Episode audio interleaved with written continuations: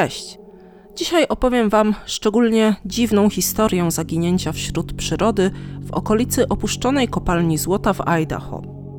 Jest nietypowa z kilku względów. Po pierwsze, dlatego, że wszystko stało się w obecności świadków, a przebieg wydarzeń ma na tyle mało sensu, że wiele osób komentujących sprawę doszukuje się w niej drugiego dna albo wysnuwa różnego rodzaju teorie spiskowe. Dodatkowo tego samego dnia, kiedy zaginął bohater historii Terence Woods, dość daleko, ale nadal na obszarze tego samego lasu zaginęła bez śladu również inna osoba. Więc i o tej drugiej sprawie opowiem. Zobaczymy, czy łączenie tych dwóch historii może mieć jakikolwiek sens. Terence Woods, kiedy zaginął w 2018 roku, miał 26, prawie 27 lat. Urodził się w październiku 1991 roku, dorastał w Capitol Heights w stanie Maryland, mieście przyległym do stolicy Stanów Zjednoczonych, Waszyngtonu. Jego rodzice rozwiedli się, kiedy Terence miał 12 lat, wobec czego zamieszkał w skromnym domu wraz z ojcem i o 5 lat młodszym bratem Josephem. Wiele źródeł opisujących tę sprawę kopiuje informację, że żył w pełnej rodzinie i to z trójką rodzeństwa, ale z pewnością nie jest to prawda. Można znaleźć wiele wywiadów z jego ojcem, w których wyraźnie mówił, że po rozwodzie nigdy nie ożenił się ponownie i wychowywał swoich dwóch synów samotnie. Stąd też Terence miał szczególnie silną więź z ojcem, który zresztą nosił to samo imię i nazwisko, funkcjonowali jako Terence Woods senior i junior. Terence Junior pasjonował się szeroko pojętą sztuką filmową i dzięki temu już jako młody człowiek miał konkretne marzenie, aby zostać w przyszłości producentem filmowym. Naturalnie więc chciał wybrać studia, które ukierunkowałyby go na tę właśnie branżę. W 2013 roku ukończył studia na poziomie licencjatu w zakresie filmoznawstwa i medioznawstwa na Uniwersytecie Maryland. Następnie zdecydował się na wyjazd do Wielkiej Brytanii. Przez kolejne pięć lat mieszkał w Londynie. Studiował na prywatnej uczelni Richmond American University, ukończył studia drugiego stopnia na dwóch kierunkach z zakresu filmoznawstwa i dziennikarstwa i pracował przy kilku brytyjskich programach telewizyjnych. Najbardziej popularnym projektem, przy jakim pracował, był telewizyjny talent show The Voice UK. Był też w ekipie realizującej dwuczęściowy serial dokumentalny BBC Saving Africa's Elephants, poświęcony tematyce polowań kłusowników na słonie i nielegalnemu handlowi kością słoniową. Jako członek ekipy filmowej, Terence pojechał realizować serial do Afryki i Hongkongu. Podróżował też w inne części świata, realizując mniejsze projekty, między innymi do Turcji, Maroka czy na Alaskę, nierzadko pracując w trudnych polowych warunkach. Ale Terence uwielbiał podróżować. Był bardzo ambitny, jako że udało mu się gdzieś już tam zaczepić przy produkcji telewizyjnej, miał widoki na fajną karierę w świecie filmu. Był też lubiany przez współpracowników, ale według tego, jak opisywali go przyjaciele, nie był z natury typem przebojowym, a raczej takim cichym, trochę wycofanym, spokojnym, skromnym i troskliwym chłopakiem. W lipcu 2018 roku Terence wrócił na jakiś czas do Stanów, tłumacząc swoją decyzję tęsknotą za bliskimi, chociaż nadal uważał Londyn za najlepsze dla niego miejsce na Ziemi. Miał wtedy dopiero 26 lat, ale był utalentowanym filmowcem z doświadczeniem zawodowym, więc łatwo znalazł zajęcie. Przez jakiś miesiąc pracował z domu i spędzał bardzo dużo czasu z ojcem i bratem. Brat także mieszkał jeszcze w domu rodzinnym. Natomiast jesienią 2018 roku Terence został zatrudniony do pracy przy pierwszym sezonie nowego serialu dokumentalnego Discovery Channel. Był to serial Gold Rush Dave Turin's Lost Mine, projekt powiązany z oryginalną serią Gold Rush, czyli Gorączką Złota, popularnym serialem Discovery. Oba seriale są ogólnie rzecz biorąc poświęcone śledzeniu losów górników poszukujących złota pracujących wielkimi koparami, buldożerami i innymi wielkimi maszynami. Po tym jak Gorączka Złota odniosła spory sukces, zwłaszcza jak na serial dokumentalny, zresztą jest nadal realizowana, powstały kolejne powiązane projekty skupione na innych bohaterach albo na innych regionach. Przykładowo Gorączka Złota klan Hoffmanów, Gorączka Złota Australia, Parker na złotym szlaku, jest tego dosyć sporo. Ten serial Dave Turin's Lost Mine, po polsku pod nazwą Gorączka Złota Zapomniane Kopalnie, to jeden z takich właśnie projektów. W pierwszym sezonie tytułowy górnik Dave Turin miał odwiedzać opuszczone kopalnie w kilku lokalizacjach, między innymi w Montanie, Idaho i kilku innych, gdzie poszukiwał takiej, którą opłacałoby się na nowo uruchomić. Terence Woods dostał propozycję pracy przy realizacji nagrań w sześciu lokalizacjach. Realizowała je londyńska firma producencka Raw TV. Terence współpracował z nią już wcześniej przy poszukiwaniu materiałów do produkcji. Jego znajomi z Londynu polecili go do współpracy w charakterze asystenta producenta przy gorączce złota. Dostał więc pracę na podstawie rekomendacji. Nie starał się o nią, ale kiedy przyszła propozycja, to ją z chęcią przyjął. Zdjęcia do serialu były zaplanowane na kilka tygodni, od 1 października mniej więcej do połowy listopada. 30 września 2018 roku ojciec zawiózł Terensa na lotnisko Regana w Waszyngtonie. Panowie pożegnali się tam, mówiąc sobie do zobaczenia, i Terence poleciał do Montany, aby spotkać się z ekipą Raw TV. Ekipa filmowa, z którą miał pracować przez kolejne tygodnie, liczyła wraz z nim 12 osób. Ich początkową bazą było miasto Bozeman. Pracowali przy okolicznych kopalniach od 1 do 4 października. Stamtąd Terence dzwonił do taty, publikował zdjęcia z Montany na swoim profilu instagramowym i przesyłał je też bliskim w formie MMS-ów. Wydaje się, że na tamtym etapie wyprawy wszystko było jak najbardziej w porządku. 4 października Terence i współpracownicy wyruszyli do Elk City w Idaho. Tam ekipa miała zatrzymać się na kolejne kilka dni. Elk City to taka wioska w Idaho, która powstała w XIX wieku jako osada górnicza. Leży na końcu drogi stanowej numer 14, dalej za nią ciągną się już tylko drogi żwirowe i lasy. Jest to senna mieścina, która stopniowo pustoszeje. W latach 80. XX wieku liczyła około 670 mieszkańców, a według spisu powszechnego z 2020 roku było ich już tylko 170. W Elk City wygląda jakby czas się zatrzymał wiele dekad temu. W materiale widzicie kilka zdjęć, jak wygląda przysłowiowe centrum mieściny, poczta czy sklep przy głównej ulicy. Jest tam jeden hotel, więc nie mamy wątpliwości, gdzie musiała zatrzymać się ekipa filmowa Raw TV. Hotel także nie wygląda zbyt luksusowo, tak delikatnie mówiąc, ale jest to lokalizacja, gdzie za bardzo nie ma wyboru. 4 października o 20.58 czasu lokalnego dla Idaho Terence wysłał swojemu tacie SMS-a, który brzmiał: Hej tato, właśnie dotarłem do hotelu w Idaho.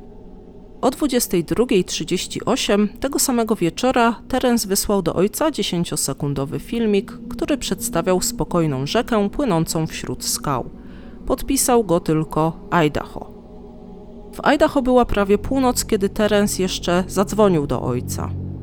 U jego taty w Maryland były dwie godziny później, a więc praktycznie już środek nocy.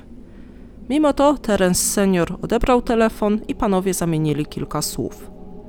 Ze względu na dziwną porę połączenia ojciec pytał, czy wszystko w porządku, syn twierdził, że tak, i ojciec powiedział, że pogadają jeszcze później w ciągu dnia, jak w stanie będzie normalnie funkcjonował. Telefon w środku nocy był dziwny. Może Terence chciał coś powiedzieć, z czegoś się zwierzyć, ale ostatecznie tego nie zrobił. Kilka godzin później, wczesnym rankiem 5 października, dokładnie o 6.44, Terence znów napisał SMS-a. Będę wracał teraz, 10, tato. Oznaczało to, że zamierzał skrócić wyjazd, który dopiero się zaczął. Nigdy wcześniej tak nie robił. Nie podał przyczyny nagłej zmiany planów. Ojciec odpisał na tę wiadomość dopiero wiele godzin później, o 15.50 według czasów Idaho. Nie dopytywał o powody nagłej decyzji o powrocie. Napisał tylko, że to świetnie, przypomniał, żeby syn pamiętał o pamiątkowych kieliszkach z wyjazdu. Napisał też synowi, że go kocha i jest z niego dumny. Z kieliszkami chodziło o to, że Terence ze wszystkich swoich podróży przywoził rodzicom stały typ pamiątek, ojcu małe kieliszki z nazwami odwiedzonych miast czy krajów, a matce magnesy na lodówkę. Tak czy inaczej, Terence prawdopodobnie nie odczytał nigdy tych dwóch ostatnich wiadomości od ojca. Po południu był na planie zdjęciowym przy opuszczonej kopalni Penman Mine w środku gęstego lasu, wiele kilometrów od najbliższych miasteczek, w miejscu, gdzie nie było zasięgu żadnych sieci komórkowych. Kopalnia Penman, a właściwie jej pozostałości, zlokalizowane są w górzystym terenie na wysokości blisko 2000 metrów nad poziomem morza. Jest to na obszarze hrabstwa Idaho i lasu państwowego Nespers. Tereny leśne wokół kopalni są ogromne, lasy Nespers mają powierzchnię 16 tysięcy km2. Do kopalni wiedzie jedna przejezdna droga żwirowa biegnąca między malutkimi osadami Oro Grande i Dixie. Z hotelów Elk City ekipa musiała pokonać do kopalni 27 kilometrów. W transporcie na miejsce pomagały im dwie osoby z okolicy jeżdżące na kładach. I z tego planu zdjęciowego przy kopalni Penman Terence już nie wrócił. Ekipa filmowa wróciła bez niego, a to co się stało jest znane jedynie z zeznań współpracowników. W sobotę 6 października o 7.45 rano ojciec Terensa odebrał telefon z biura szeryfa hrabstwa Idaho. Powiadomiono go, że poprzedniego wieczora jego syn zbiegł albo spadł z klifu w lesie w okolicy Elk City i od tamtego momentu nie był widziany, a współpracownicy zgłosili jego zaginięcie. Następnie Terence senior rozmawiał z Simonem G., czyli facetem, który pełnił funkcję szefa produkcji. Był więc kierownikiem zespołu, który był tam w terenie i szefem Terensa, i ten Simon G. wypowiedział się w imieniu całego zespołu. Powiedział ojcu zaginionego, co stało się poprzedniego dnia. I to było tak. 5 października ekipa filmowa spędziła cały dzień na zdjęciach w górzystym terenie wokół kopalni Penman. Kończyli już pracę gdzieś tak o 17 i pakowali sprzęt, a Terence rozmawiał z Sherry, miejscową kobietą, która była na miejscu, bo oprowadzała ekipę i pomagała im w transporcie rzeczy kładem. Czy też jak ktoś musiał na przykład skoczyć do hotelu, czy gdzieś do miasta, no to odwoziła daną osobę, to tak pomagała w transporcie. Terence miał zakończyć rozmowę z nią i stwierdzić, że musi iść za potrzebą. I to, co działo się później, jest całkowicie niewytłumaczalne. Simon był wtedy w jednym z ich pojazdów terenowych. Kątem oka widział, jak Terence przeszedł do krawędzi drogi i zbliżył się do stromego klifu. Simon miał przeczucie, że coś było nie tak. Kiedy spojrzał tam, gdzie Terence jeszcze był przed sekundą, zobaczył, że jego krótkofalówka leżała na ziemi, a on zniknął. Początkowo Simon pomyślał, że Terence spadł z klifu, więc wyskoczył z jeepa i natychmiast tam podbiegł. Ku jego zaskoczeniu, Terence był już kilkadziesiąt metrów niżej i biegł w dół stromego klifu z niesamowitą prędkością. Cytując Simona, biegł jak zając i nigdy nie widział, żeby ktoś biegł tak szybko. W tym momencie Simon krzyknął do reszty ekipy, sygnalizując, że działo się coś dziwnego i sam ruszył w dół klifu za Terencem. Jednak Terence nie reagował, biegł dalej, aż zniknął wśród drzew. Simon przestał za nim biec, bo stwierdził, że dzięki przeszkoleniu z ratownictwa wiedział, że nie należy biec za kimś, kto ucieka w panice, bo może to go jeszcze bardziej przestraszyć. Więc Simon wspiął się na górę, wrócił na drogę. Członkowie ekipy trochę czekali, Część udała się samochodem drogą na południe, zakładając, że Terence mógł wyjść z lasu w tamtym obszarze, ale czas mijał i Terence nie wracał. Współpracownicy ostrożnie zeszli ze stromego klifu i szukali kolegi w lesie, ale nie byli w stanie go odnaleźć. Na tamtym obszarze temperatura w nocy spadała do 0 stopni, a Terence nie był w żaden sposób przygotowany do przebywania na zimnie przez dłuższy czas. Miał na sobie lekką kurtkę i zwykłe spodnie, bez dodatkowych warstw odzieży, groziło mu szybkie wychłodzenie. Nie mając innego wyjścia, współpracownicy Terensa pojechali w stronę Orogrand, by znaleźć jakikolwiek dom, z którego mogliby wykonać połączenie z numerem alarmowym. W okolicy kopalni telefony komórkowe nie miały zasięgu i rzekomo nie mogły się nawet połączyć z numerem alarmowym 911. O 18.41 członkowie ekipy filmowej zgłosili zaginięcie Terensa na numer alarmowy. Telefon w imieniu ekipy wykonał lokalny mieszkaniec, który przekazał to, co jemu przekazali filmowcy. Raport z tego zgłoszenia, który otrzymała lokalna policja, zawierał następujące informacje. Zaginiony mężczyzna Terence Woods z Londynu, 27 lat. Pracuje w firmie telewizyjnej, która kręciła film na terenie kopalni Penman. Nigdy nie był w lesie, bez broni. Terence przeżywa trudne emocjonalnie chwile i wcześniej doznał załamania psychicznego. Ciemna karnacja i jasne ubrania. Terence nie będzie odpowiadać, nie ma środków komunikacji. Na miejscu są ludzie, którzy go szukają. Oprócz szczegółowego opisu tego, jak rzekomo Terence miał zaginąć, Simon nie omieszkał opowiedzieć ojcu zaginionego o pewnych problemach, jakie miał z Terencem, zanim wszystko się wydarzyło. Simon powiedział, że Terence został mu gorąco polecony i wobec tego, chociaż nie przeszedł żadnej rekrutacji, był pierwszym wyborem ekipy na stanowisko asystenta. Ale kiedy Simon poznał Terensa i zaczęła się ich współpraca na planie, to Terence nie sprostał wymaganiom Simona. Ponoć nie umiał sobie poradzić z wieloma spośród powierzonych mu obowiązków, nie wiedział co i jak robić. Nie jest jasne, w jakim celu Simon tak bezpośrednio skarżył się na pracę chłopaka, który zaginął i mógł już nie żyć. Po co od razu mówił o tym zarówno ojcu, jak i matce zaginionego, którzy przecież byli przerażeni całą zaistniałą sytuacją. Czy był to po prostu brak wyczucia, czy miało to jakiś dodatkowy cel? Tymczasem w okolicy kopalni Penman stawiły się ekipy poszukiwawcze-ratownicze, piesze, na koniach i nakładach, trzy zespoły z psami tropiącymi z hrabstwa Clearwater i policjanci z biura szeryfa. Ruszyły poszukiwania, wkrótce pojawił się też helikopter ratunkowy hrabstwa Clearwater wyposażony w system termowizyjny i przeszukiwał teren z powietrza. Pracownicy służby leśnej chodzili po okolicy do nocy, wypytując lokalnych myśliwych o ewentualne przydatne informacje, czy kogoś widzieli, coś słyszeli. Jednak nie znaleziono Terensa ani żadnych śladów po nim. Psy policyjne w ogóle nie podjęły tropu, tak jakby Terence w ogóle nie przebywał w miejscu, z którego miał zaginąć. W niedzielę te same ekipy i załoga helikoptera wznowili poszukiwania. W poniedziałek dołączył jeszcze drugi helikopter z bazy sił powietrznych Fairchild, Poszukiwania kontynuowano we wtorek, środę i czwartek z udziałem tych samych zespołów poszukiwawczych i wsparcia powietrznego. Jedynie we wtorek helikoptery nie mogły latać ze względu na deszczową i wietrzną pogodę.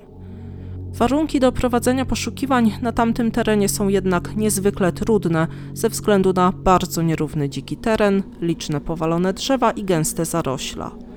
Decyzja o przerwaniu aktywnych poszukiwań została podjęta w czwartek 11 października po południu, po sześciu pełnych dniach poszukiwań.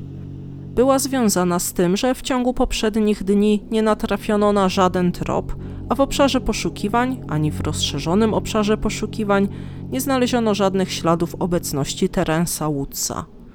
Biuro szeryfa hrabstwa Idaho poinformowało o zawieszeniu akcji poszukiwawczej w komunikacie w mediach społecznościowych, zaznaczając, że będzie nadal monitorować obszar i badać otrzymane zgłoszenia w sprawie. Prowadzenie sprawy Terensa Woodsa przez biuro szeryfa hrabstwa Idaho wydaje się w pewnym zakresie niekompletne. O ile nie można mieć zastrzeżeń co do organizacji akcji poszukiwawczej w terenie, o tyle są podstawy, by przypuszczać, że nie zostały dokonane prawie żadne inne czynności. Innymi słowy, policjanci zaakceptowali tę dość nieprawdopodobną wersję wydarzeń przedstawioną przez członków ekipy filmowej i nie zweryfikowali żadnych innych ewentualności. Wyjaśnieniem tego stanu rzeczy, jakie przedstawił ówczesny szeryf hrabstwa Idaho, było jego pełne zaufanie do świadków. Chodziło przede wszystkim o Sherry, która mieszkała w Elk City od zawsze i nie miała żadnych wcześniejszych powiązań z ekipą filmową, wobec czego była uważana za niepodważalnego świadka. A to ona jako ostatnia zresztą miała rozmawiać z Terencem, stwierdziła, że opowiadał jej między innymi o życiu w Londynie, swoich podróżach, ale i o nieciekawej sytuacji rodzinnej. Stanowisko biura szeryfa można przedstawić w taki sposób. Terence zaginął, bo taką podjął decyzję i świadomie chciał odłączyć się od grupy, z którą pracował. Policja zorganizowała poszukiwania w terenie, gdzie Terence się udał, zgodnie z zeznaniami świadków. W wyniku poszukiwań zostało ustalone, że Terensa nie było już w okolicy. Gdyby był ranny lub martwy, znalazłyby go psy, a gdyby był żywy, znaleźliby go poszukiwacze. Wobec tego policja nie miała możliwości zrobić nic więcej w tej sprawie. Firma Raw TV zorganizowała i opłaciła ojcu i matce Terensa przelot i przyjazd do Grangeville, do biura szeryfa hrabstwa Idaho. Kiedy pan Woods i pani Butler przyjechali, poszukiwania syna trwały, ale oni nie mieli możliwości porozmawiać z żadnym członkiem ekipy filmowej poza Simonem G. Wszyscy zdążyli już opuścić Idaho. Według rodziców zaginionego Simon znów zarzucił ich pretensjami o kiepski styl pracy Terensa na planie. Utrzymywał też, że nie był jedynym niezadowolonym z pracy Terensa i że jego opinię podzielali też inni członkowie ekipy. Rodzice poznali też od niego więcej szczegółów z ostatnich dni przed zaginięciem syna. Simon twierdził, że Terence przez cały wyjazd zachowywał się specyficznie. Był wycofany, funkcjonował jakby obok grupy, a nie z nią, był bardzo małomówny, cichy i wydawał się rozkojarzony. Wieczorem 4 października przed dotarciem do hotelu ekipa zatrzymała się na kolację w przydrożnym barze. Terence miał wówczas również trzymać się na uboczu grupy, a zamiast z nimi rozmawiał wówczas z jakąś nowo poznaną dziewczyną, z którą ponoć wymienił się numerem telefonu. Nikt nigdy nie szukał tej osoby, aby potwierdzić, czy taka sytuacja miała miejsce, albo dowiedzieć się, o czym Terence z nią rozmawiał. Z samego rana 5 października Terence oświadczył współpracownikom, że jego matka miała nagły epizod zdrowotny i wymagała operacji, wobec czego chciał opuścić ekipę najpóźniej 10 października i pojechać, by być przy matce. Dobroduszny Simon ponoć wykazał się zrozumieniem i pozwolił Terensowi na wyjazd. To bardzo zdumiało rodziców zaginionego, bo był to ewidentnie fałszywy pretekst do porzucenia pracy. Żadna operacja jego matki Valerii nie była w tamtym czasie planowana. Rodzice zrozumieli, że z jakiegoś powodu syn chciał za wszelką cenę uwolnić się od wykonywanego zlecenia i wrócić do domu. Jednocześnie, według tego co mówił Simon, nieco później tamtego samego dnia Terence miał przejść atak paniki i koledzy musieli pomóc mu się opanować. Nikt nie wezwał do niego profesjonalnej pomocy medycznej, więc to w jakim był stanie było subiektywnym odczuciem Simona czy ludzi z jego ekipy. Ta informacja również zastanowiła rodziców Terensa. Według ich wiedzy syn nigdy wcześniej nie miał ataków paniki i nie cierpiał na jakiekolwiek problemy natury psychicznej. Chyba trochę poczuli, że wszystko było celowo tak ubarwione, żeby uwiarygodnić wersję o tym, że Terence oszalał i uciekł w las i tym samym ukryć jakąś niewygodną prawdę. Historia o błyskawicznej ucieczce w las też nie wydawała się im zbyt przekonująca, dlatego że choć Terence był młody i ogólnie sprawny, to nie był w ogóle wysportowany, nosił wkładki ortopedyczne i nie biegał szybko. Tymczasem miał zbiec z klifu nie upadając i tak szybko, że nikt rzekomo nie mógł go dogonić. Kiedy poszukiwania zostały odwołane, biuro szeryfa przekazało ojcu rzeczy zaginionego syna. Był to plecak, który Terence zostawił na planie filmowym przy kopalni, w środku znajdowała się torba na aparat fotograficzny, zapasowe baterie, pisaki, trochę środków przeciwbólowych bez recepty, syrop na kaszel, krem do rąk, ładowarki, składany nóż z 7,5 cm ostrzem i paralizator. Brakowało telefonu komórkowego. Wszystko wskazywało na to, że Terence, gdziekolwiek był, miał telefon ze sobą, chociaż oczywiście w lasach przy kopalni Penman nie miałby zasięgu żadnej sieci. Ojciec dostał także jego walizkę odebraną z hotelu i stwierdził, że była oddana w dziwnym stanie. Wszystkie ubrania były starannie złożone i spakowane do walizki.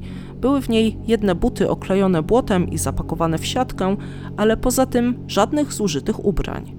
W momencie zaginięcia Terence był w trasie już od pięciu dni. Nie było jasne, gdzie podziały się ubrania, które nosił w poprzednich dniach. To jest faktycznie trochę zagadkowe. Oddany rodzicom został także laptop syna oraz jego pamiętnik, który Terence pisał ręcznie. Policjanci nie zainteresowali się treścią zapisków, twierdząc, że były nieczytelne i w zasadzie nieistotne. Rodzice Terensa dowiedzieli się, że kiedy policja zajrzała do hotelu, żeby sprawdzić pokój Terensa, ustalili, że już wcześniej wchodzili tam niektórzy członkowie ekipy filmowej.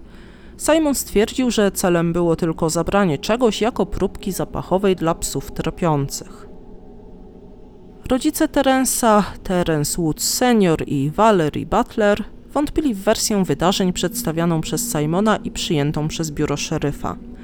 Mieli też sporo uwag do sposobu prowadzenia śledztwa, ale byli w tym aspekcie zbywani i nie uzyskali satysfakcjonujących odpowiedzi na zgłoszone przez nich wątpliwości. Policjanci nigdy nie poprosili operatora o bilingi rozmów telefonicznych Terensa, nie sprawdzili nawet logowań urządzenia. Nie została również sprawdzona zawartość jego laptopa, maile, historia wyszukiwania w internecie i tym podobne. Szeryf tłumaczył rodzicom zaginionego, że takie czynności wymagałyby uzyskania zgody sądu, a takową można było uzyskać na podstawie dowodów popełnienia przestępstwa albo zagrożenia życia, a jego zdaniem nie było takich podstaw. Obiektywnie jednak uzyskanie takiej zgody nie powinno być w tej sytuacji trudne. Ojciec Terensa dość szybko zagrał kartą rasizmu, kiedy w wywiadzie radiowym zasugerował, że policja ignorowała sprawę jego syna ze względu na jego kolor skóry. Dla tych, którzy słuchają bez oglądania i nie widzieli zdjęć Terensa w materiale, no jest to rzeczywiście chłopak ciemnoskóry. Po tym szeryf uciął w ogóle kontakt z rodziną Woods. Przez kolejne lata policja odmówiła też zamknięcia sprawy, mimo że nad nią aktywnie nie pracowała, co skutecznie uniemożliwiło rodzinie Terensa dostęp do akt sprawy. Ojciec uważa, że było to celowym i złośliwym zabiegiem. Rodzice Terensa uważali też postawę pracodawcy syna, a więc RO TV, za bardzo niechętną do pomocy. Twierdzili, że firma ograniczyła do minimum kontakt z nimi i innymi osobami, które chciały uzyskać odpowiedzi na temat Terensa. Firma odmówiła udostępnienia nazwisk 10 członków ekipy pracujących z Terensem, pozostawiając jedynie Simona G jako jedyną osobę do ewentualnego kontaktu, co wskazuje trochę na to, że Simon chciał mieć pełną kontrolę nad przepływem informacji. Ekipa filmowa bardzo szybko zniknęła z Idaho, nie kończąc nagrywania materiału z Penman Mine i z tego co mi wiadomo z dostępnych źródeł internetowych, ta lokalizacja nie pojawiła się w ogóle w serialu. Według niektórych domysłów postawa firmy może świadczyć wręcz o ukrywaniu zbrodni, tudzież śmierci pracownika w wyniku zaniedbania czy zawinionego wypadku. W mniej skrajnej wersji firma mogła chcieć ukryć praktyki mobbingowe czy zachowania rasistowskie, które mogły spowodować załamanie psychiczne Terensa i sprowokować to, co się z nim stało. W tej sprawie zagadkę stanowią dwa aspekty zaginięcia Terensa. Jeśli przyjmiemy, że prawdziwa jest wersja ekipy filmowej o tym, że po prostu pobiegł przed siebie w las, to osobną sprawą jest bodziec, który go do tego nakłonił, a osobną to, co stało się z nim później. Pierwszą i chyba uważaną za najbardziej prawdopodobną jest hipoteza o załamaniu psychicznym Terensa, które dało impuls do jego nieracjonalnego zachowania. Były oznaki wskazujące, że Terence nie był zadowolony z pracy na planie i prawdopodobnie chciał go jak najszybciej opuścić. O tym świadczyłoby wymyślenie wymówki o chorobie matki, a pasowałby telefon wykonany do ojca w środku nocy kilkanaście godzin przed zaginięciem. Może nie mógł spać, zżerały go nerwy, chciał pogadać, ale zmienił zdanie, jak już zadzwonił. Wygląda na to, że Terence mógł znaleźć się w nieprzyjaznym środowisku pracy, w którym jego współpracownicy nie byli z niego zadowoleni i nie znosił dobrze tej presji. Mógł nawet bać się kogoś z współpracowników. Możliwe, że uciekł w momencie, gdy puściły mu nerwy, albo była jakaś scysja, czy kolejna nieprzyjemna sytuacja, o której Simon nie wspomniał. Może Terence chciał tak uciec, zrobić to demonstracyjnie jako akt rozpaczy, pokazać tym, że ma dość, zmusić współpracowników do refleksji, po czym wrócić do nich, kiedy już by ochłonął. A może faktycznie wpadł w stan paniki czy paranoi i nie panował nad tym, co robi a kiedy oddalił się, nie mógł już wrócić, bo coś się stało. Zgubił się, zranił, złamał nogę, nie wiem. Brak historii problemów psychicznych nie jest gwarancją, że nagle się takie nie ujawnią. Może właśnie tym bardziej pod wpływem silnego stresu. Może nikt z otoczenia po prostu nie zdawał sobie sprawy, że teren zmierzył się z czymś depresją, lękami, Wiele osób nie daje tego po sobie poznać, nie pokazuje na zewnątrz takich stanów ani o nich nie opowiada. Nieco w tym kierunku wiodą informacje o zapiskach w pamiętniku Terensa. Wspominał o nich bardzo krótko ojciec zaginionego, wzmianki pojawiają się w niektórych wywiadach czy podcastach o sprawie. Terence miał napisać w swoim dzienniku, że potrzebny byłby mu wielki reset, że był zmęczony podróżowaniem i londyńskim stylem życia i czuł się gotowy wrócić do domu i się ustatkować, odpocząć od tego bardzo aktywnego trybu życia. Oczywiście nie znamy konkretnych cytatów z pamiętnika, tylko takie pojedyncze frazy bez żadnego kontekstu, ale można domniemywać, że Terence odczuwał pewne rozterki co do swojej sytuacji życiowej. I to też mogłoby pasować do spekulacji o jakimś załamaniu nerwowym. Jako potencjalne wytłumaczenie zachowania Terensa, które spowodowało jego ucieczkę w las, autorzy części artykułów i podcastów sugerują ciekawe zjawisko psychologiczne zwane Call of the Void. Po polsku tłumaczymy to określenie jako zew otchłani, ewentualnie zew pustki. Zjawisko polega na tym, że w różnych sytuacjach zupełnie niespodziewanie pojawia się w naszych umysłach impuls, by zrobić coś bardzo niebezpiecznego, Impuls, który zwykle praktycznie od razu w sobie tłumimy. Przykładowo, kiedy stoimy na wysokości nad przepaścią, możemy poczuć nagły impuls, by skoczyć. Odczucie to jest chwilowe i zaraz znika, ale jesteśmy go świadomi. Podobnie może być, gdy prowadzimy auto i poczujemy chęć, by skręcić ostro w bok i uderzyć w drzewo, albo zjechać z wiaduktu, albo wskoczyć pod nadjeżdżające auto czy pociąg. Jest to zjawisko, które nie występuje u każdego, a u tych, którzy je zarejestrowali, nie występuje regularnie. W sumie możecie dać znać, czy zdarza Wam się, że czujecie ten zew otchłani, bo ja w sumie to zjawisko jakoś tam kojarzę. Wiem, że na pewno kiedyś mnie też dopadło i to jest właściwie ciekawe, czy też tak czasem macie. Także jak macie ochotę, to piszcie w komentarzach. Mechanizm powstawania tych impulsów nie jest do końca jasny, Niektórzy badacze uważają, że jest jakby błędem mózgu, inni, że jest odzwierciedleniem lęków albo nieuświadomionych skłonności autodestrukcyjnych. Teorii może być sporo, ale temat nie jest mi głęboko znany, więc nie będę udawać, że mogę tu Wam jakoś na to jasno odpowiedzieć. W kontekście sprawy Terensa chodzi o to, że taki impuls mógł pojawić się u niego w momencie kryzysu psychicznego i Terens po prostu się mu poddał. Rzucił się z klifu, biegł, oprzytomniał, kiedy już zgubił się w lesie i błąkał się tam, aż gdzieś zamarzł. Bardzo mało prawdopodobną hipotezą jest taka, że Terence wybrał tamten moment na świadomą ucieczkę, czyli teoria, którą w zasadzie pośrednio sugerują stróże prawa. Był tam rzeczywiście pośrodku niczego, dosłownie. Do drogi, gdzie mógłby łapać jakikolwiek transport, były dziesiątki kilometrów. Najbliższe zabudowania są w Orogrand, 7 km drogą od kopalni, ale to nawet nie jest wioska, można powiedzieć taka jednostka osadnicza, kilka domów na krzyż i około 30 mieszkańców. W drugą stronę, na południe, drogą z kopalni do Dixie jest z kolei ponad 26 km, musiałby iść tam dobre 7 godzin. Niezależnie od kierunku, nie zdążyłby dotrzeć nigdzie przed nocą. Nie mógł mieć też umówionego transportu, bo nie miał możliwości wykonywania telefonu, a więc jakiegokolwiek kontaktu z kimś, kto miałby go odebrać. No i nie miał ze sobą żadnych potrzebnych rzeczy. Poza telefonem zostawił wszystko inne albo na planie, albo w hotelu. Gdyby chciał uciec, mógł uciec po prostu z hotelu czy z przystanku na trasie ekipy. Analogicznie wydaje się, że gdyby planował targnąć się na swoje życie, to również nie byłoby to miejsce i czas na taką decyzję.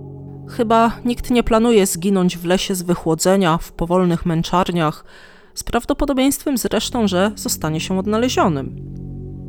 Być może Terence był pod wpływem działania substancji wpływających na zachowanie. Śladów niczego takiego nie znaleziono w jego rzeczach, jednak mógł dostać coś od kogoś innego, przyjąć coś świadomie lub nie. To by tłumaczyło irracjonalne zachowanie, ale nie ma totalnie żadnych podstaw, by forsować taką hipotezę. Zakładając, że Terence znalazł się nagle sam w lesie, prawdopodobnie bardzo szybko zagubiony, to trudno wymyślić scenariusz inny niż taki, że gdzieś tam w głuszy poniósł śmierć. W październiku w nocy byłoby zdecydowanie za zimno bez ciepłej odzieży, śpiwora, sprzętu kempingowego czy choćby rozpalonego ogniska, więc prawdopodobnie Terence nie przeżyłby nawet pierwszej nocy. Jednak jest dość zastanawiające, że nie został znaleziony, skoro znany był obszar, w którym zaginął. Następnie ten obszar był przeszukiwany przez kilka dni. Trzeba by założyć, że po prostu poszukiwacze go przeoczyli. Czy jest to możliwe? Chyba jest. Gdy ktoś jest bliski śmierci z wychłodzenia, naturalnie ukrywa się, niemal zakopuje się lub chowa w trudno dostępnych miejscach. Z kolei lasy Nespers są bardzo gęste, z dużą liczbą martwych drzew leżących wśród gęstych krzaków. Może zaginiony został gdzieś tam, ukryty. Tak naprawdę nie wiem, na ile jest możliwe, że Terence mógł wrócić w okolice kopalni. Zauważył, że nikogo już tam nie było i ukrył się w jej starych szybach. Z dostępnych informacji wynika, że nikt tam nie schodził w ramach poszukiwań, ale też nie wiem, czy w ogóle da się tam zejść. W każdym razie nie trafiłam nigdzie na informacje na ten temat, żadnych zdjęć z wnętrza, więc trudno to rozstrzygnąć. Ale gdyby się dało zejść, to chyba wydaje się, że poszukiwacze by tam zajrzeli, no przynajmniej tak myślę. Pewną możliwością jest też atak dzikiego zwierzęcia. Zwierzęta zamieszkujące tamte lasy to między innymi wilki, łosie, niedźwiedzie czarne, kojoty, pumy, szopy. Z tym, że zwierzęta nie sprzątają po sobie, więc ślady ataku na człowieka poszukiwacze powinni zauważyć, trafić na ciało czy strzępy ubrań. Wśród hipotez przewijają się i takie, że Terence pobiegł, bo przestraszył się na przykład zwierzęcia, które dojrzał w lesie, a którego inni nie zauważyli, ale to już jest mocno naciągane. Dużo dalej idące hipotezy w sprawie to sugestie, że Terence mógł zginąć z rąk kogoś, tudzież z winy kogoś z ekipy, z którą pracował. I mogło to się wydarzyć w zupełnie innym miejscu niż okolice kopalni Penman. W związku z tym, że Terence nie został odnaleziony, nie jest to z gruntu niemożliwe, bo żadnych teorii nie da się wykluczyć na 100%, czy prawie żadnych. Na poparcie hipotezy o winie ekipy filmowej jest nawet o dziwo sporo argumentów. Firma Raw TV nie pozwoliła żadnemu członkowi ekipy rozmawiać z organami ścigania, reporterami ani rodziną Terensa i jest to raczej dziwne. Terence senior wyraźnie wspominał, że chciał tylko porozmawiać z osobami, które były tamtego dnia na planie zdjęciowym, ale firma tego nie umożliwiła. A ci z branży, czy znajomi Terensa, którzy wiedzieli, kto w tej ekipie był, bo mieli jakiś tam dostęp szerszy do informacji niż rodzice, kiedy próbowali porozmawiać z tymi ludźmi przez media społecznościowe, nigdy nie dostali żadnej odpowiedzi więc ewidentnie ten kontakt był blokowany, co sprawia, że członkowie ekipy wydają się podejrzani. Za nich wszystkich wypowiadał się, i to też tylko na początku, jeden, jedyny Simon G. Może było tak dlatego, żeby nie powstały niespójności, żeby ktoś z ekipy nie pękł i nie powiedział prawdy o losie Terensa. Poszukiwania trwały 6 dni i profesjonalne, przeszkolone ekipy nic nie znalazły. Żadnego śladu tego, co stało się z Terensem, żadnych odcisków jego butów czy pozostawionych w lesie rzeczy, psy nie wytropiły jego zapachu, nie udało się znaleźć żadnego dowodu na to, że w ogóle był w tym miejscu, z którego rzekomo zaginął. I to może prowokować, by snuć domysły, że w ogóle go tam nie było. Przyjaciółka Terensa z pracy w Londynie, Rochelle, wypowiadała się w kilku miejscach, w podcastach o sprawie i w programie Dr. Phil, ona szczególnie podkreśla, że nie ma żadnego dowodu, że Terence był na planie filmowym przy Penman Mine. Coś złego mogło spotkać Terensa w drodze na plan czy w hotelu, a ekipa mogła to po prostu ukryć i skierować poszukiwania w miejsce, gdzie wiedzieli, że nikt go nigdy nie znajdzie. Mogły na to wskazywać też takie drobiazgi jak fakt, że ludzie z ekipy grzebali w pokoju hotelowym Terensa po tym jak miał zaginąć, że część jego ubrań zniknęła, dla Rochelle i rodziców Terensa nieco podejrzane było nawet to, że Terence nie wrzucił żadnych zdjęć z Idaho na swojego Instagrama i nie było żadnych zdjęć stamtąd w jego aparacie fotograficznym. Wiedzą jedynie o tym krótkim filmiku, który wysłał ojcu przez telefon komórkowy.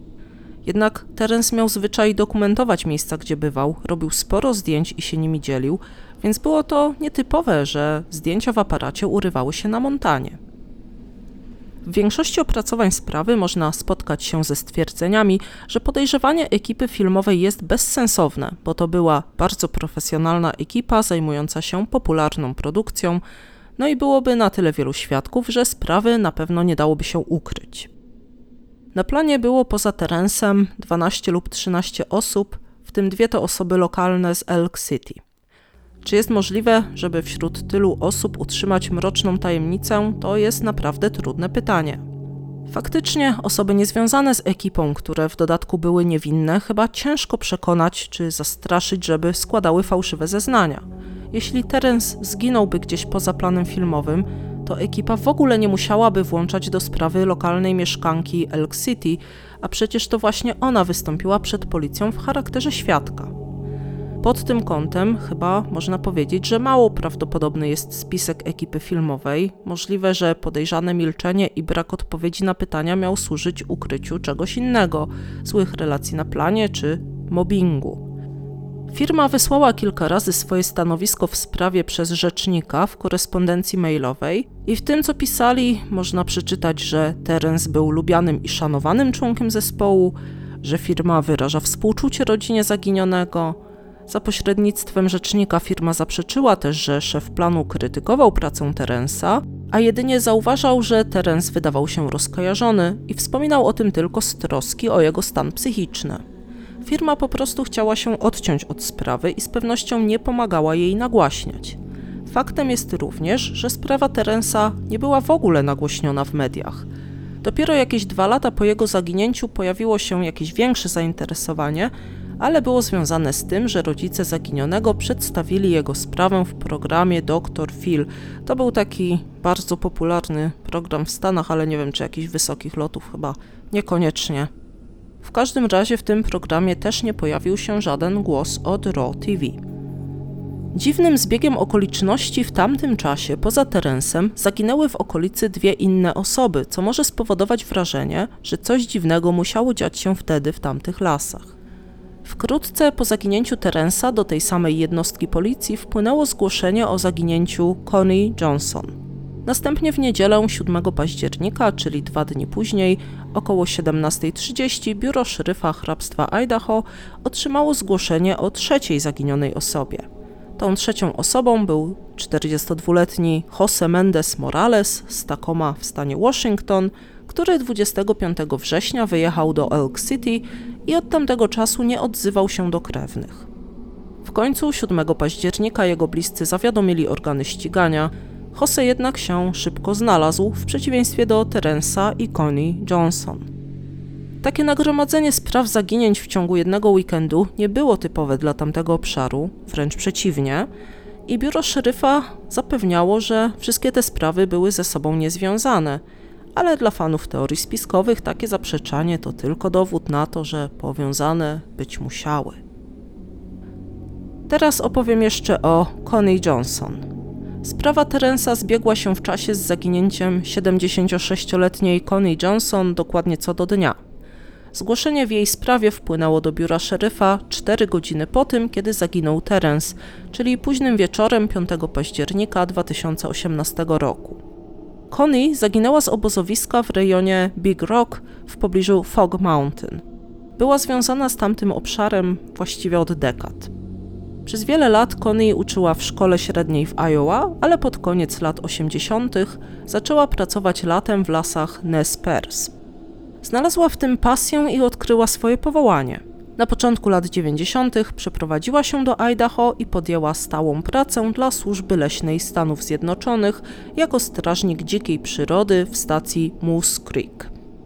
Wkrótce znalazła sposób na połączenie swojej pasji do nauczania i miłości do dzikiej przyrody. Organizowała obozy albo zajęcia terenowe dla uczniów szkół średnich i uczyła ich praktycznych umiejętności dbania o szlaki turystyczne i umiejętności przetrwania wśród dzikiej przyrody. Można powiedzieć, że Connie w ciągu ostatnich 25 lat większość czasu spędziła w lasach Nespers. Jak mało kto zdawała sobie sprawę z zagrożeń, jakie mogła tam spotkać i potrafiła radzić sobie w różnych sytuacjach. Mimo to coś sprawiło, że i ona zniknęła na początku października 2018 roku. Ostatni raz widziano ją 2 października w pobliżu Fog Mountain. Była zatrudniona jako kucharka w obozie myśliwskim prowadzonym przez firmę Richie Outfitters, organizatora polowań. Według szeryfa hrabstwa Idaho to następnego dnia miał miejsce ostatni znany kontakt z Connie. Connie łączyła się z grupą myśliwych przez krótkofalówkę, ale transmisja radiowa była zbyt słaba i uczestnicy wyprawy nie byli w stanie zrozumieć, co mówiła. Mimo wszystko nie uznali sytuacji za niepokojącą. Kiedy 5 października wrócili do obozu, nigdzie nie było ani Connie, ani jej psa Ace'a. Zostawiła jednak w obozie swój płaszcz i broń, co wskazywało na to, że nie planowała oddalać się na długo. Czekali na nią chwilę, a kiedy się nie pojawiła, myśliwi zaczęli jej szukać na własną rękę. Ostatecznie tego samego dnia późnym wieczorem zgłosili jej zaginięcie. Poszukiwania Connie zaczęły się równolegle z poszukiwaniem Terensa, ale w tym przypadku czynności trwały dłużej, do 16 października. Służba leśna wysłała w teren nawet więcej ludzi i dodatkowo również należący do nich samolot. Oczywiście wynikało to z jej wieloletniej służby, traktowano poszukiwania jej jak poszukiwania kogoś z przysłowiowych swoich. Connie także szukały psy i helikoptery z kamerami termowizyjnymi, a nawet Gwardia Narodowa. Jednak i tutaj wysiłki nie przyniosły żadnych efektów. Nie znaleziono żadnych śladów Connie ani jej psiaka. Aż trzy tygodnie po jej zaginięciu niespodziewanie znalazł się Ace. Pieska zaginionej znaleziono błąkającego się po stacji strażników Moose Creek, tam gdzie Connie służyła przed emeryturą. Piesek musiał przyjść w znane sobie miejsce, choć było to aż 24 km od obozowiska, z którego zniknęła jego właścicielka. Ace był wychudzony, ale poza tym był zdrowy. Strażnicy zabrali Ace'a do weterynarza, a po badaniu i odpoczynku wrócili z pieskiem z powrotem do obozu myśliwych, następnie na stację strażników, z nadzieją, że poprowadzi ich do Connie, gdziekolwiek była. Jednak nie udało się. Ace nie chciał wyruszyć w głąb lasu. Pieskiem ostatecznie zajęła się jedna z córek Connie. Jak dotąd nie udało się ustalić, co stało się z Connie w październiku 2018 roku. Biorąc pod uwagę jej doświadczenie w terenie i znakomite przygotowanie survivalowe, jej bliscy uważali, że musiało spotkać ją coś nagłego, najprawdopodobniej związanego z jakąś chorobą albo wypadkiem. Przykładowo mogła mieć udar albo jakąś ciężką reakcję alergiczną. Próbowała iść szukać pomocy, ale po jakimś czasie zmarła gdzieś daleko od obozowiska. Rodzina pogodziła się z tym, że musiała umrzeć gdzieś w lasach, choćby dlatego, że nie było przy niej Ace'a, jej nieodłącznego towarzysza. Gdyby żyła, to na pewno piesek by jej nie zostawił. W tym przypadku można spekulować jeszcze o jakiejś sytuacji związanej z wypadkiem z winy człowieka – Załóżmy, że poszła na dłuższy spacer i ktoś z myśliwych przez przypadek postrzelił Connie, a kiedy zmarła, to ją ukrył albo wywiózł gdzieś dalej. To są tylko takie, no daleko idące spekulacje, bo w rzeczywistości nie ma dowodów ani nawet przesłanek wskazujących na któreś z rozwiązań zagadki. Dlaczego praktycznie zawsze, gdy mówi się o sprawie Terensa, to wspomina się również o sprawie Connie i odwrotnie? Oczywiście decyduje o tym zbieżność, zarówno czasu, jak i miejsca zgłoszonych zaginięć. Prawdopodobieństwo, że dwie nieznane sobie osoby, których nic nie łączy, znikną nagle i kompletnie bez śladu tego samego dnia i w podobnej okolicy jest z pewnością bardzo niskie. Także fakt, że nie znaleziono żadnej z tych osób jest niezwykłą zbieżnością. Musimy jednak wziąć pod uwagę realną odległość między punktami, skąd Connie i Terence zaginęli. Obszar tego samego lasu nie oznacza, że oba incydenty wydarzyły się przysłowiowo tuż za rogiem. Miejsca, z których zniknęli oboje zaginieni, dzieli w rzeczywistości mniej więcej 70 km. To dużo i mało. Samochodem w tamtych warunkach to z dwie godziny jazdy, a pieszo to już ogromna odległość. A zarazem Connie, jak i Terence zaginęli poruszając się pieszo. W przypadku Connie nie wiadomo też właściwie, kiedy naprawdę zaginęła. Zaginięcie zostało zgłoszone tego samego dnia co zaginięcie Terensa, ale nikt nie kontaktował się z Connie przez poprzednie dwa dni.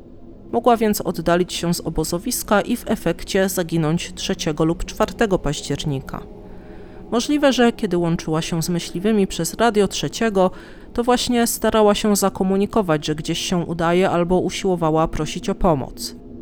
Wydaje się prawdopodobne, że brak możliwości kontaktu z grupą mógł być bodźcem, który popchnął ją do odejścia z obozu w celu poszukiwania ludzi, którzy mogliby jej udzielić pomocy. Chociaż istnieją jak zwykle teorie spiskowe, które starają się łączyć w jakiś sposób obie te zagadkowe sprawy, to wydaje się, że nie ma między nimi jakiegoś realnego powiązania. Najbardziej wiarygodnym wyjaśnieniem powiązania między nimi musiałaby być obecność w lesie jakiegoś zabójcy albo nawet grupy, która widząc samotne osoby w głuszy zdecydowała się je porwać. Poza takimi ludzkimi wyjaśnieniami pozostają chyba tylko wyjaśnienia paranormalne o czymś, co przywołało swoje ofiary do lasu i ukryło na zawsze. Sprawy obojga zaginionych, Terensa Woodsa i Connie Johnson, pozostały nierozwiązane. Świadomość tego, że prawdopodobnie spoczywają gdzieś w dzikim, głębokim lesie jest straszna, choć bliscy Connie i jej koledzy z służby leśnej zauważali, że odeszła w miejscu, które kochała najbardziej na świecie. Tego nie można jednak powiedzieć o Terensie, który miał całe życie przed sobą i raczej nie chciał go zakończyć w zimnym, dzikim lesie. Jego rodzice ciągle liczą, że poznają prawdę o losie syna, nie chcą się poddać, ale szanse na wyjaśnienie sprawy obiektywnie są raczej niewielkie. I jest to jedno z wielu tajemniczych zaginięć w wielkich, dzikich lasach. Jeśli macie jakieś przemyślenia o sprawie Terensa albo sprawie Connie, to podzielcie się w komentarzach. Zapraszam do zostawienia łapki w górę, jeśli film Wam się podobał. Zapraszam oczywiście do subskrypcji kanału. Bardzo mi miło, jeśli dołączacie do subskrybentów. I chciałabym też przekazać specjalne podziękowanie dla wszystkich z Was, którzy ostatnio wpłacili na Buy Coffee. Pisałam pod ostatnim filmem, że YouTube z nieznanych przyczyn wyłączył mi zarabianie na tamtym filmie o rodzinie Lawson. I jak napisałam o tym, to było tych wpłat rzeczywiście więcej niż zwykle, więc wielkie dzięki. I wszystkim z Was, którzy do tego momentu słuchali, też dziękuję oczywiście za posłuchanie i do usłyszenia następnym razem. Trzymajcie się, papa. Pa.